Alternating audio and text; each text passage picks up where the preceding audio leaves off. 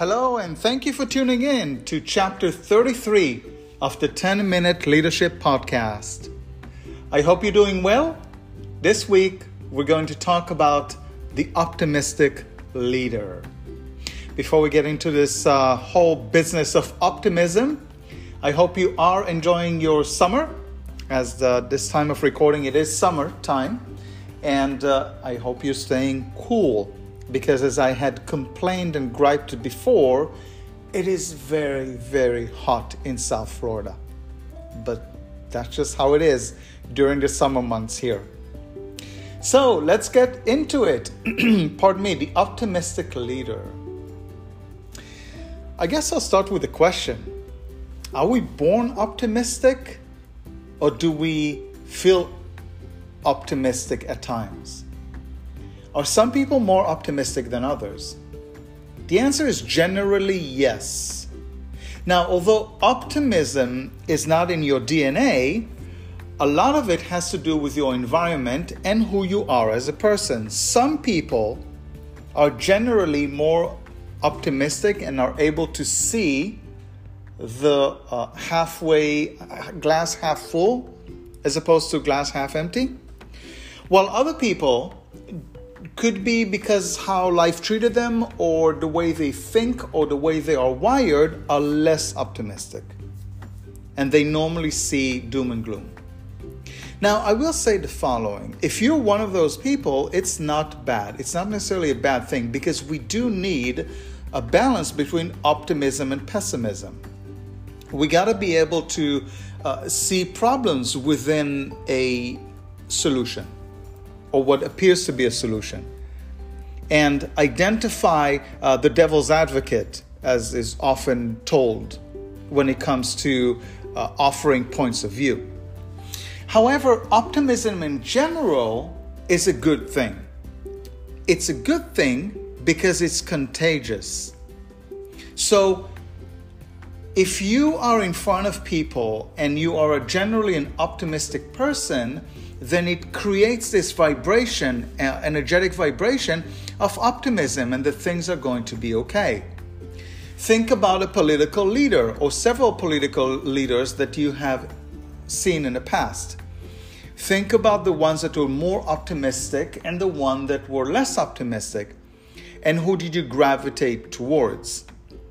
Now, the problem with pessimism that it's also a bit addictive because it taps into our fears and concern. And when that happens, we can spiral into this thought process fairly quickly. Why? Because, oh yeah, he or she is right. What if XYZ? And what if this will happen? Or what if that would happen? But optimism drives results. Because when fear is present, as we already know, because we discussed it in previous episodes in this podcast, it releases cortisol, which is the quote unquote uh, poison chemical in our brain that, that will uh, inhibit creativity and, uh, oh, I'm sorry, prohibit. Did I say it right? Yeah, prohibit um, creativity. And so, being optimistic generally is a good thing because it is easier to drive results. However, there is a fine line between being optimistic and being naive, right? So, uh, let me think of an example. If uh, a certain political leader was elected, and you're very concerned about the outlook of this political leader, and I'm not going to name names, right, or political parties. And then all you can see for the next four years in the system in America and the political system in America of presidency is uh, just doom and gloom. Oh, the, the world is over. That's it. Uh, America as we know it is no longer the same. Why? Because because of this uh, particular political leader that you didn't vo- vote for and you didn't want in office. However, it is important for us to always look for some sort of optimism. And remember that remaining optimistic doesn't mean that you are naive.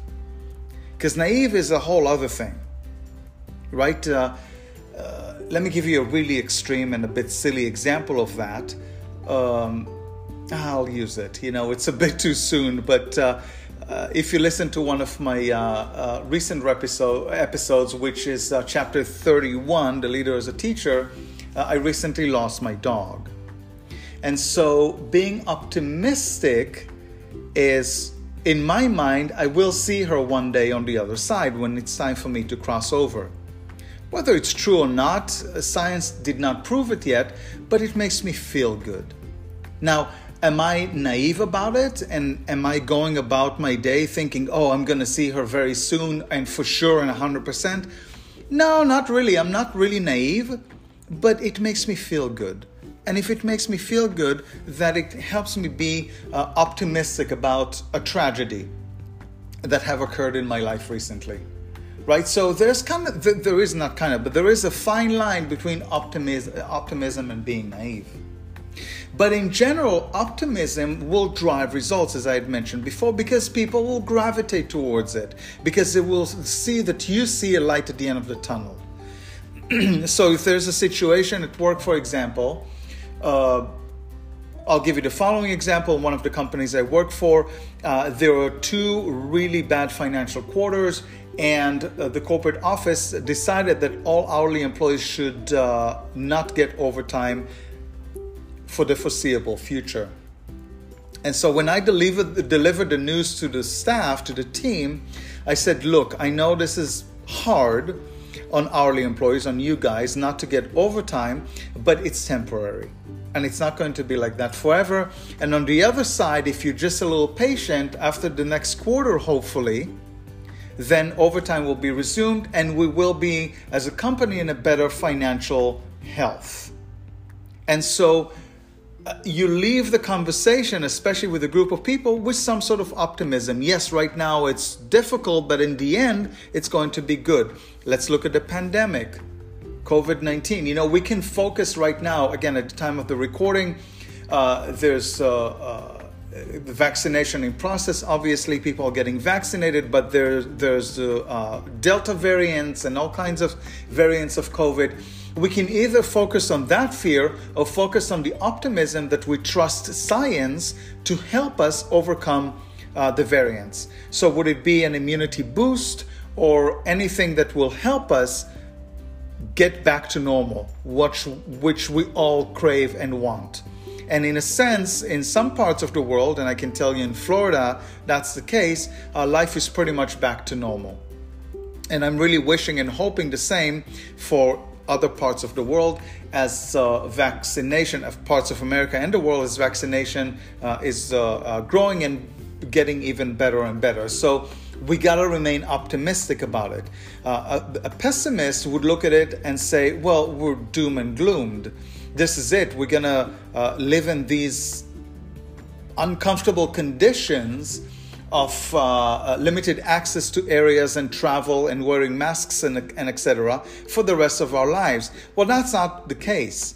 Some things will change, obviously, but for the most part, the optimist in me will tell you that life is and will get back to some sort of normal. Simply because we have to learn to live with COVID. That's just the reality of things just like other viruses we had to tackle in the past. And, and I'm not minimizing the severity of this pandemic whatsoever, but we gotta remain optimistic. Because if we're not optim- optimistic and not naive, optimistic with the understanding that life will resume the way we knew it in the past, uh, with perhaps some uh, minor changes. Uh, in other words, if um, for example, restaurants are practicing better safety and sanitation uh, practices right now, there's nothing bad about it. It's actually an improvement of the old world, if you will, before the pandemic.